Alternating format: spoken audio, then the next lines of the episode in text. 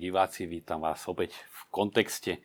Hovorí sa, že v dnešnom svete už všetko narúbi, dokonca aj staré príslovia už platia trošku inak. E, napríklad, že dovtedy sa chodí s krčahom po vodu, kým sa nezačne chodiť po víno, alebo komu sa nelení, ten druhému jamu kope, a kto druhému jamu kope, tomu sa zelení. E, ale to sú len nadľahčené, nadľahčené témy, ale vážne je, že sa posúva aj význam slov a dokonca právnickej terminológie a hlavne slovíčka, ktoré sú kľúčové, e, zastierajú pravý význam. Napríklad rodová rovnosť, veľmi častá téma, alebo vykoreňovanie e, stereotypov práve bojovníci za tzv. rodovú rovnosť, čo znamená práve popretie e, mužskej a ženskej pohlavnosti, mužskosti a ženskosti ako takej a medzi e, stereotypy, ktoré treba vykoreňovať. E, patrí napríklad katolická nauka a katolická církev, čiže keď sa to tak nevidne objaví v návrhu, Eh, nejakej smernice ministerstva školstva alebo v inom kontexte znamená to vytláčať církev, nie vykoreňovať nejaké eh, zlozvyky alebo nejaké predsudky, ktoré sa zakorenili medzi ľuďmi. Takže eh, toto ma viedlo k tomu, aby som aj vybral tému, ktorej by som sa rád venovala, to je jedinečné poslanie Ježiša Krista. Možno pre neveriacich by to znelo, že sa chceme nejakým spôsobom nafúkovať a robiť sa výnimočnými, ale podnetil ma k tomu aj nedávno skončený týždeň modlitieb za jednotu kresťanov, a keď som videl, koľko nepresnosti a práve tých tak silných posunov, že napokon to vyznievalo až úplne opačne, rezonovalo či už aj v svetských médiách, ktorým sa nedivím, že sú nepresné, ale dokonca aj v debatách medzi samotnými katolíkmi. Takže rád by som najskôr spresnil pár základných pojmov. Budem vychádzať z dvoch dokumentov, ktoré týmto zároveň aj odporúčam. Eh, popri koncilových dokumentoch, kde je vlastne jasne aj dogmaticky zadefinované, čo je církev, konštitúcia Lumen Gentium, potom poslanie církvy, katolíckej církvy v dnešnom svete, Gaudium et Spes, ale potom aj ďalšie koncilové dokumenty, trebárs o eh, práve ekumenickom úsilí Unitatis redintegráciou alebo vyhlásenie Nostra etate o vzťahu cirkvi k nekresťanským náboženstvám. Ale tieto dva dokumenty už reagujú na momentálnu situáciu a to je vyhlásenie kongregácie pre náuku viery eh, Dominus Jezus, vyšla eh, v roku 2000, aj aj v Slovenčine už preložená v roku 2000 a potom ešte od tej istej kongregácie vieroučná nota o niektorých aspektoch evangelizácie. E, znova kongregácia pre náuku viery. E, to, čo je dôležité si vysvetliť, že ekumenizmus je možné utvárať len v rámci tých, čo sú pokrstení. Nedá sa viesť ekumenizmus s moslimami, nedá sa viesť ekumenické úsilie so židmi ani s inými prirodzenými náboženstvami, teda buddhizmom, hinduizmom a tak ďalej. Že toto je prvá vec, čo si musíme byť vedomí, že to, čo hovorí církev o ekumenizme, myslí o plnej vnútornej jednote tých, čo sú pokrstení v Krista a patria do niektorej církvy, lebo ten krst sa žije v danej cirkvi, či už katolíckej, alebo kto sa narodil v evangelickej, tak krst žije v rámci tradícií a liturgických e, e, obradov a všetkého, čo patrí k evangelickej cirkvi alebo pravoslávnej cirkvi, kto sa tam narodil.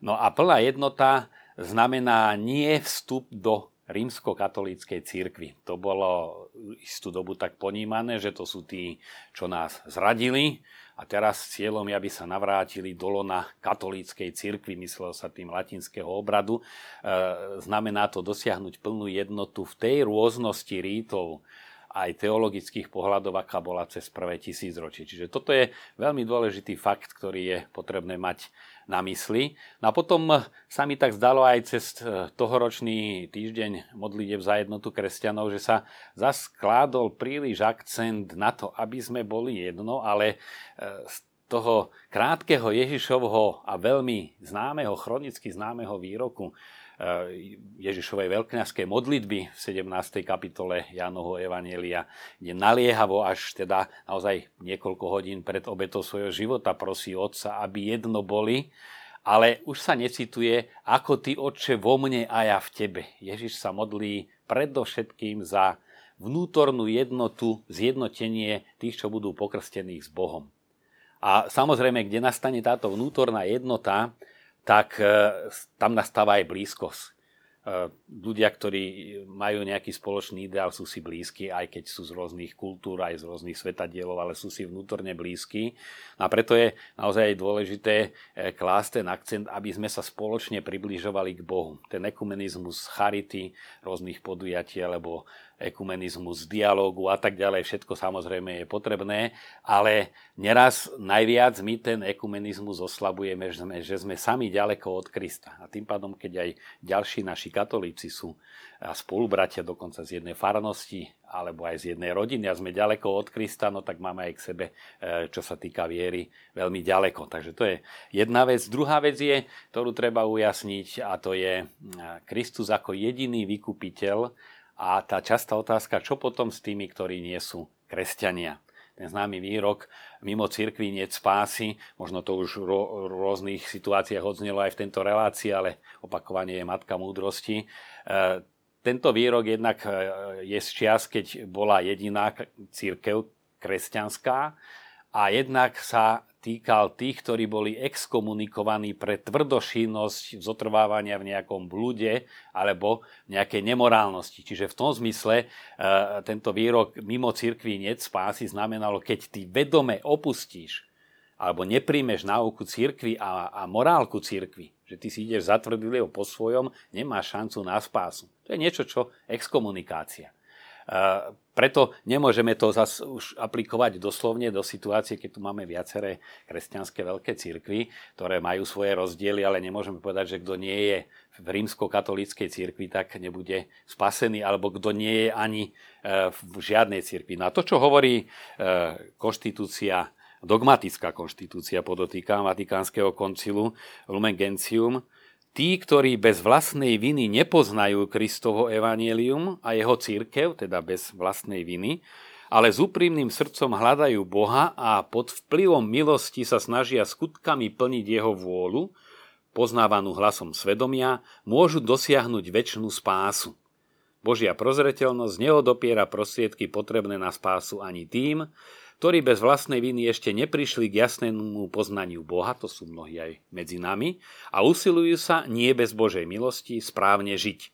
Lebo všetko, čo je u nich dobré a pravdivé, církev poklada za prípravu na evanielium. No ale ďalej pokračuje aj tento dokument, že e, vlastne túto spásu ale dosiahnu vďaka obeti Ježiša Krista. Čiže e, v tomto zmysle každý E, má možnosť e, byť spasený, teda žiť v plnom spoločenstve s Bohom, ale prejsť tým mostom, ktorý je jediný medzi nebom a zemom, zemou a to je Ježiš Kristus, lebo len Ježiš Kristus bol skutočne Boh a skutočne človek.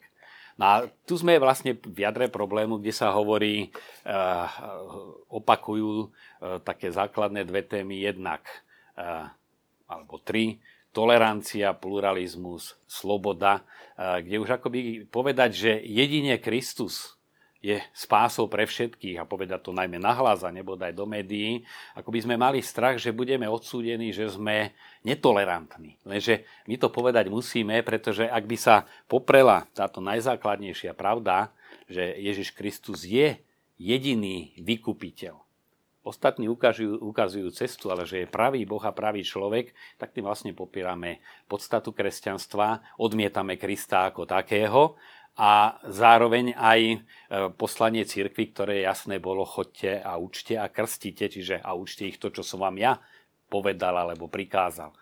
No a tieto základné veci to, že je otcovým synom, že e, máme nebeského otca a potom aj jeho obeta, tak e, to sú princípy, z ktorých, na ktorých to stojí a padá. Na to, čo zdôrazňuje aj vieroučná nota, aj vyhlásenie Dominus Jezus, čo sa týka tej vnútornej hodnoty, nie je možné žiadne iné náboženstvo porovnávať s kresťanstvom. To je tak obrovský rozdiel, neporovnateľný, tam môže byť dobrá vôľa, môže konkrétny buddhista sa snažiť žiť ozaj úprimne podľa svedomia a môžeme dať vedľa neho kresťana, ktorý, eh, ktorý vôbec nežije podľa svedomia. Ale to sú len postavení dvaja ľudia, ktorí svoju vieru svojím spôsobom žijú alebo nežijú, ale postaviť Krista ako takého, a predstaviteľa akéhokoľvek iného náboženstva, tam je práve ten nekonečný rozdiel, aký je rozdiel medzi Bohom a človekom. A to, že medzi nami ľuďmi je e, trochu rozdiel, že niekto je svetejší, niekto menej svetý, jeden je mystickejší, druhý praktickejší, že máme aj osvietených ľudí v dejinách a zakladateľov veľkých náboženstiev. To je samozrejme rozdiel. Eh, ja to tak hovorím, keď sa pozriete z Elfelovej veže eh, dole na to priestranstvo, tak eh, tí ľudia sa vám zdajú všetci rovnako vysokí. Ale keď stoja vedľa seba, niekto má 1,50 m a niekto 2 m, tak sa zdá obrovský rozdiel, ale z tej malej výšky, z toho pohľadu už je to všetko jedno. No a keď porovnáme Krista ako Boha a človeka, tak ten rozdiel je neporovnateľný. Ak môžem byť osobný, mám taký jeden aha moment, keď som bol v hajsku pri obrovskej soche Budhu, zlatej, také niekoľko metrov, možno 15 metrov dlhej, taký ležiaci Budha. A som pozoroval tých buddhistov, ako s úctou prechádzajú, sa ho dotýkajú, samozrejme so všetkou úctou voči tomuto náboženstvu, aj samotnému Budhovi, ale vtedy som si tak povedal, ale Budha, Budha, Ty si nevytvoril ani len jedinú živú bunku. Ty si nestvoril ani len jedinú hviezdu, ktorú by si ty udržoval tvojou silou niekde vo vesmíre. A tam som si uvedomil ten nesmierny rozdiel medzi Kristom, ktorý e, naozaj je logos. Na počiatku bolo slovo, skrze neho postalo všetko z toho, čo povstalo. Skrze neho všetko žije. E, každá bunka, každá rastlina, každý kvet, každý drobný hmyz. No a, a on je ten, ktorý dáva život. On je pramen tej múdrosti, ktorá je vpísaná do prírody. A napokon aj do srdca samotného Budhu, keď hľadal niečo, alebo spomínam Budhu, ale samozrejme aj iných predstaviteľov náboženstiev.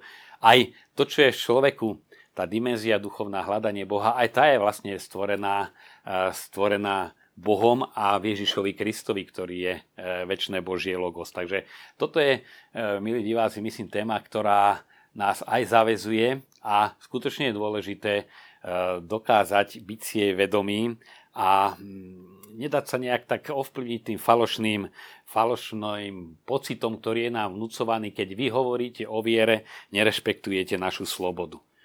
No a tu by som aspoň zacitoval niekoľko takých základných podnetov, e, napríklad e, slova pápeža Jana Pavla II. encyklika Redemptoris Missio, Ježišovo poslanie vykupiteľa, protirečí kresťanskej viere vnášať akékoľvek oddelovanie medzi slovo a Ježiša Krista. Ježiš je vtelené slovo, jedna a nerozdeliteľná osoba. Niektorí filozofi to väčšie logos pripúšťajú, ale nespájajú ho s osobou, zosobnenie s Ježišom Kristus, Kristom. Ježiš Kristus nie je iný ako Ježiš z Nazareta. A ten je Božie slovo, ktoré sa stalo človekom pre spásu všetkých ľudí. Keď si to rozmeníme na drobné, v tejto vete je zhrnuté všetko, čo sme si doteraz hovorili. Zatiaľ, čo objavujeme a oceňujeme dary každého druhu, predovšetkým duchovné bohatstva, pokračuje Jan Pavel II, ktoré Boh udelil každému národu, nemôžeme ich oddelovať od Ježiša Krista, ktorý je stredobodom Božieho plánu spásy. Čiže aj tie prirodzené náboženstvá, ktoré vznikli z tej prirodzene do Boha vlož, od Boha do človeka vloženej e, povahy náboženskej, e, nemôžeme oddelovať od Ježiša Krista, ku ktorému všetko smeruje aj e, z tých starobilé náboženstva a v ktorom nachádza všetko svoje naplnenie. Tu istú pravdu zdôrazňuje aj vyhlásenie Dominus Jezus. Vnášať oddelovanie medzi spásonosné účinkovanie slova ako takého a spásonosné účinkovanie slova, ktoré sa stalo telom, protirečí katolíckej viere. Všetky spásonosné činy Božieho slova sa jeho vtelením vždy uskutočňujú v spojení s ľudskou prirodzenosťou, ktorú ono prijalo pre spásu, zase je tu výroz, výrok, pre spásu všetkých ľudí. Jediným subjektom, ktorý pôsobí v dvoch prirodzenostiach, v ľudskej a božskej, je jediná osoba slova – preto teória, ktorá priposuje spásonosnú činnosť slovu ako takému a jeho bož- v jeho božstve, ktorú by ono vykonávalo aj po vtelení pomad, ponad a mimo ľudskej prirodzenosti, je nezlučiteľné s náukou církvy. No ale to, čo e, najmä v týchto dokumentoch odznieva, je, že nie je proti slobode a naopak je to požiadavka slobody, jednak slobody tých, ktorí sú kresťania, aby mohli prejaviť svoj názor, ale aj človek má nielen slobodu e, povedať svoj názor, ale človek má aj právo teda nebyť hatený v tom, aby sa pravdu mohol dozvedieť. Človek má právo na pravdu a zamedzovať niekomu prístup k poznaniu pravdy a hlavne tak dôležitej pravdy, ako je náboženská pravda dôležitá pre život človeka aj pozemský, aj väčší, znamená práve, že najzásadnejším spôsobom obmedzovať jeho slobodu. My to vidíme v médiách, na aké rôzne tie subtilné slobody sme úžasne citliví, ale treba povedať niečo náboženské, tak to už sa berie, že to je vstupovanie do slobody druhých.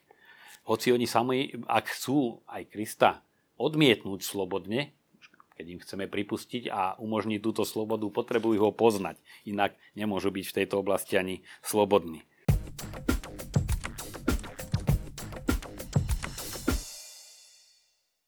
vieroučná nota o niektorých aspektoch evangelizácie, z ktorej sa odrážame v našej relácii popri vyhlásení Dominus Jezus. Na túto situáciu obáv, že narušíme slobodu, hovorí nasledujúce slova a myšlienky.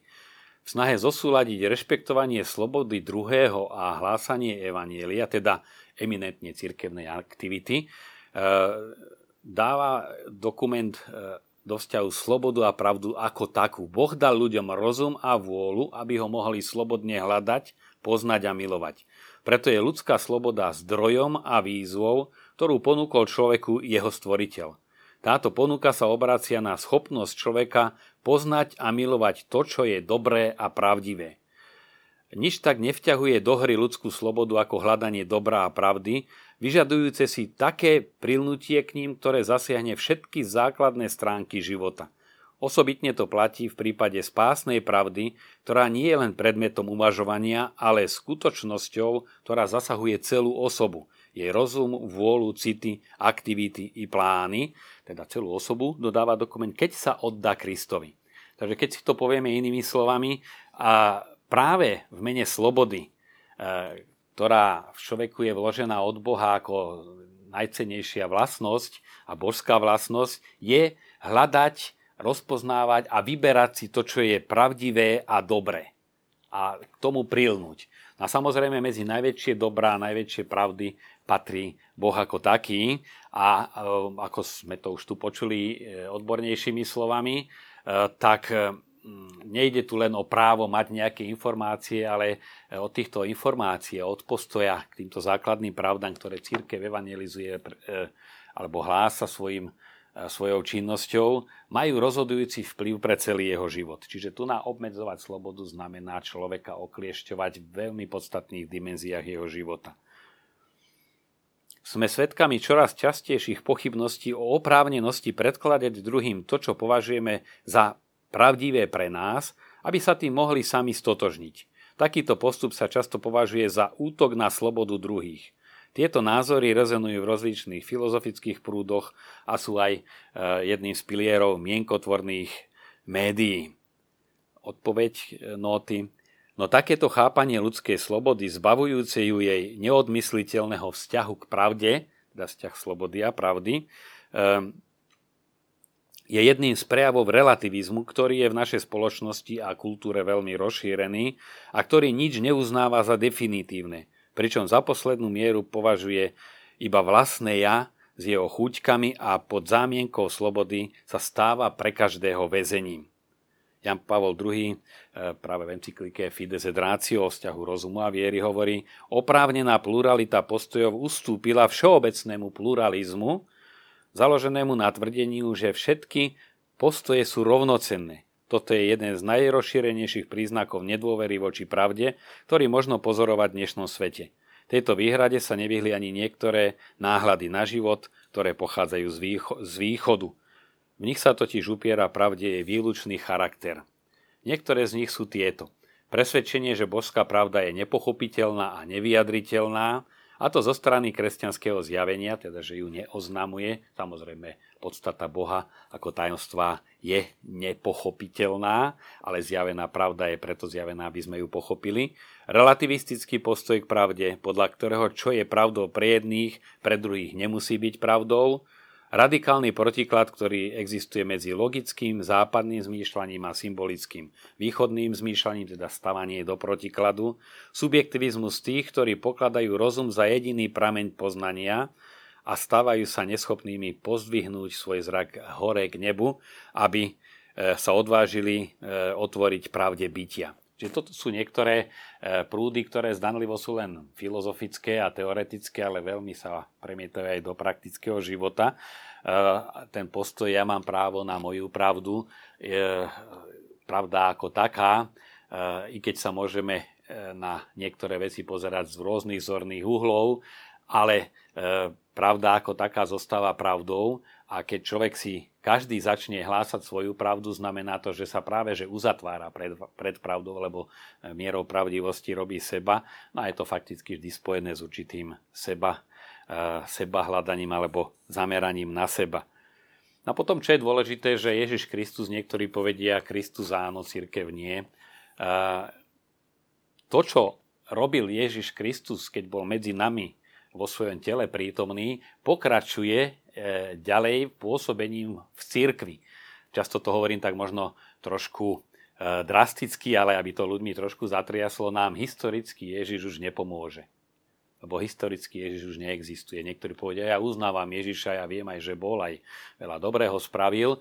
A to je pekné, že ho uznáva, ale nám historicky Ježiš už teraz nepomôže. Teraz existuje Ježiš, ktorý tu na zemi žije vo svojej cirkvi.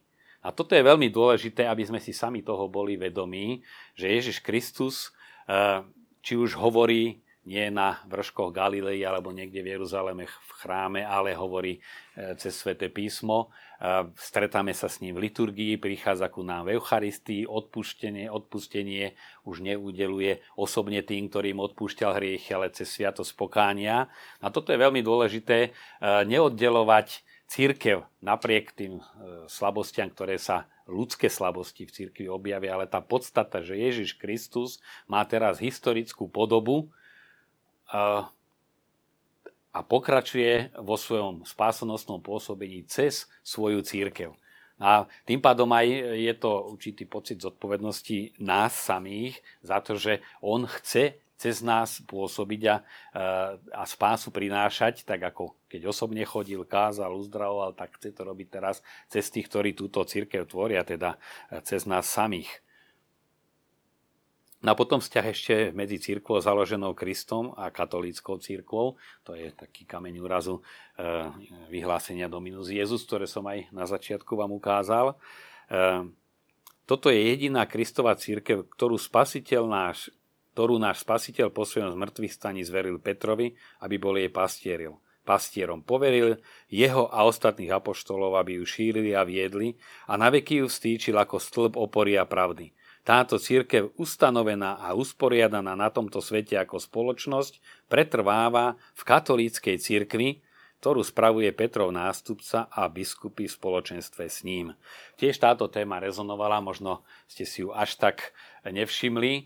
Eh, kameň úrazu som povedal Dominus Jezus, pretože tam odzneli slova, že tá plnosť tej predstavy, akú mal Ježiš o cirkvi, subsistit, teda pretrváva, nachádza sa práve v katolíckej cirkvi katolíckej nezmysle iba latinského obradu. Vieme, že so, so Svetou stolicou sú zjednotené aj e, mnohé e, iné e, východné cirkvy, ako napríklad slovenskí grecko-katolíci majú iný obrad inú liturgickú tradíciu, ale sú takisto katolíkmi, ktorí majú svoju hlavu nástupcu apoštolov, teda pápeža.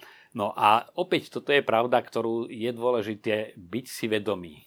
Nemôžem povedať, je to jedno, či si, či si v tej cirkvi, lebo v tej cirkvi tá plnosť prostriedkov, nakoniec história to potvrdzuje, že tie iné, iné cirkvy určité prostriedky odmietli, treba sponímanie Eucharistie a tak ďalej. Nadovolil by som si aj v kontexte, v kontexte uh, s týždňom modlitieb za zjednotenie kresťanov ešte jednu myšlienku, takú veľmi praktickú povedať, ktorá nech neurazí uh, našich bratov evanielikov. Práve, že ono ich to v konečnom dôsledku podporí. Uh, a to my sme videli, že okrem teologických dôvodov, ktoré viedli Martina Lutera, tak to, čo najviac kritizoval na katolíckej cirkvi, bola jej hierarchia a iste v tom historickom období objektívne treba povedať, že ozaj bolo čo kritizovať eh, aj na biskupoch, aj možno na pápežoch niektorých, aj na celej tej štruktúre cirkvi. No ale vidíme, eh, vidíme, že o pár rokov evangelická církev skopírovala hierarchickú štruktúru katolíckej cirkvi. Má aj biskupstva, má aj farnosti, má aj pastorov, proste tú štruktúru skopírovala preto, že e, určitá skupina, pospolitosť ľudí nutne potrebuje aj hierarchickú štruktúru. Čiže nie je to výčitka na Margo Evangelickej cirkvi alebo iných cirkví, ale sami prišli, aj ešte počas života Martina Lutera, že ak je nás nejaká veľká pospolitosť, my potrebujeme určité hierarchické usporiadanie a tak v Evangelickej cirkvi ako v katolíckej, ako v pravoslávnej, kde sú ľudia, sú aj ľudské slabosti, s ktorými treba počítať a ktoré, a toto je záverečná myšlienka, a mňa svojho času veľmi oslovila, keď som tiež prišiel do eh, centra cirkvi a už to nebol ten vysnívaný Vatikán, ale konkrétni ľudia, že Ježiš Kristus berie na seba naše ľudské slabosti tých, ktorí církev tvoríme a tým tú církev vykupuje a očistuje. Tak ako niesol kríž, nesie aj kríž našich ľudských slabostí, nás, ktorí tvoríme církev, či hierarchiu, alebo aj bežných veriacich a práve to pretavuje, mení to na vykúpenie a tým vlastne vďaka tomu církev žije napriek všetkým slabostiam. Takže, milí diváci, toľko z myšlienok, ktoré sa mi zdalo aktuálne podeliť sa s vami. Prajem vám požehnaný týždeň do ďalšej relácie v kontexte.